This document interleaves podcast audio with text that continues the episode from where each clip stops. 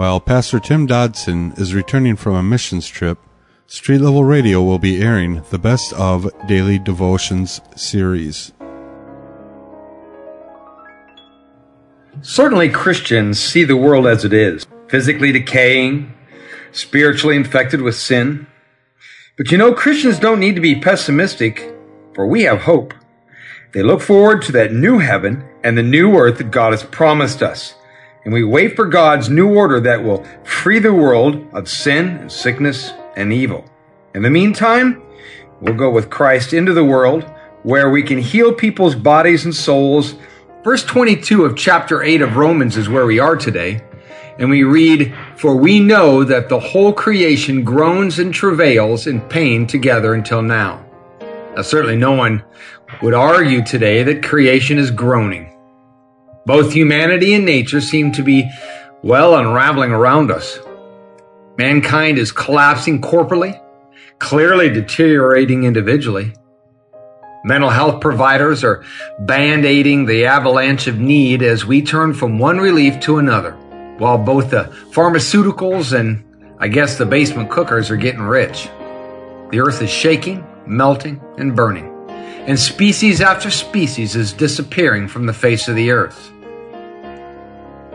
Verse 23 tells us not only so, but ourselves also, who have the first fruits of the Spirit, even we ourselves groan within ourselves, waiting for adoption, the redemption of our body.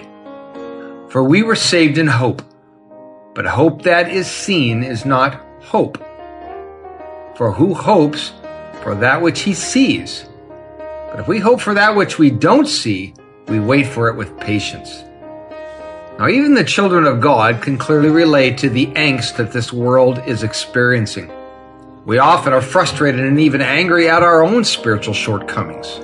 I think we're like Paul the Apostle who wanted to scream when he saw that he could wanted to do right and yet he still failed. By the time we grow old, there is a side of us that welcomes our release from these bodies as we anxiously desire to move on to the promised perfection. Move on to the perfection of mind, soul, and body. Yet we live in this hope, confident expectation of eventually becoming all that we were meant to be. We can despair waiting for the inevitable end of the world and simply find a place to wait out the storm, or we can live in eager anticipation of our liberation and engage the lost world around us to lead others home. Indeed, there is a required patience, if you will, that stands between us and our goal. That's why Paul is always trying to teach us patience. And there'll be no shortcuts.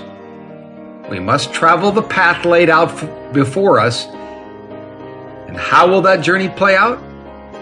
Furthermore, if such a journey is at the design of God, shall we travel it with joy and strength, or shall we travel it with a whimper and whine? Verse 26 says, In the same way, the Spirit also helps our weaknesses, for we don't know how to pray as we ought. But the Spirit Himself makes intercession for us with groanings which can't be uttered. He who searches the hearts, verse 27, what is on the Spirit's mind because he makes intercession for the saints according to God. These verses give us our grace. And certainly, we will fail to ever make this journey that God has for us without His daily help.